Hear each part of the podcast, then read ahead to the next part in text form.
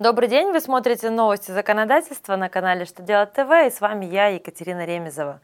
Итак, коротко о главном в этом выпуске. Что изменилось в перечне документов персонифицированного учета? Как теперь можно рекламировать финансовые услуги? Какую памятку получили российские туристы? Далее подробнее.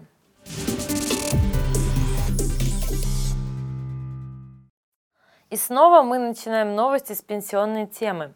Пенсионный фонд России внес поправки в документы персонифицированного учета.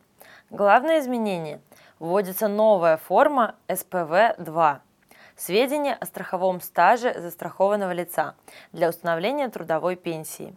Также установлены правила ее заполнения – Новую форму работодателю необходимо представить территориальное отделение пенсионного фонда для установления работнику трудовой пенсии, если от него поступило соответствующее заявление. Этот документ должен сопровождаться описью по форме АДВ-6.1. Помимо этого, в новой редакции изложен классификатор параметров, используемых при заполнении документов персучета, а также правила подготовки этих документов в электронной форме.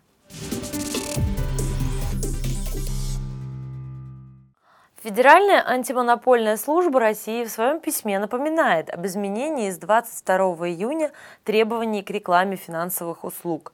В частности, сообщается, цитирую, если реклама услуг, связанных с предоставлением кредита или займа, пользованием или погашением кредита или займа, содержит хотя бы одно условие, влияющее на его стоимость, такая реклама должна содержать все остальные условия, определяющие полную стоимость кредита. Конец цитаты.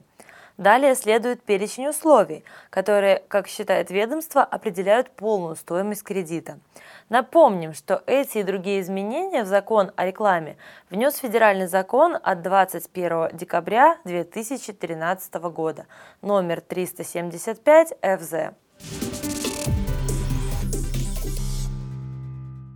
Ростуризм подготовил памятку, которую необходимо иметь каждому, кто пользуется услугами туристических компаний. В ней даны полезные советы по широкому кругу вопросов, с которыми могут сталкиваться любители путешествий. В частности, на нем нужно сконцентрироваться при заключении договора о реализации туристического продукта. Каков план действий в случае задержки или отмены авиарейса? Какие права имеют наши граждане, пребывая в заслуженном отдыхе в других странах?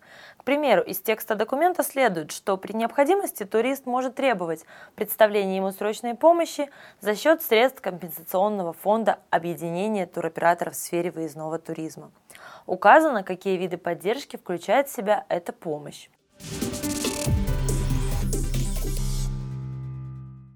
На этом у меня вся информация на сегодня. С вами была Екатерина Ремезова. Спасибо за внимание и до новых встреч!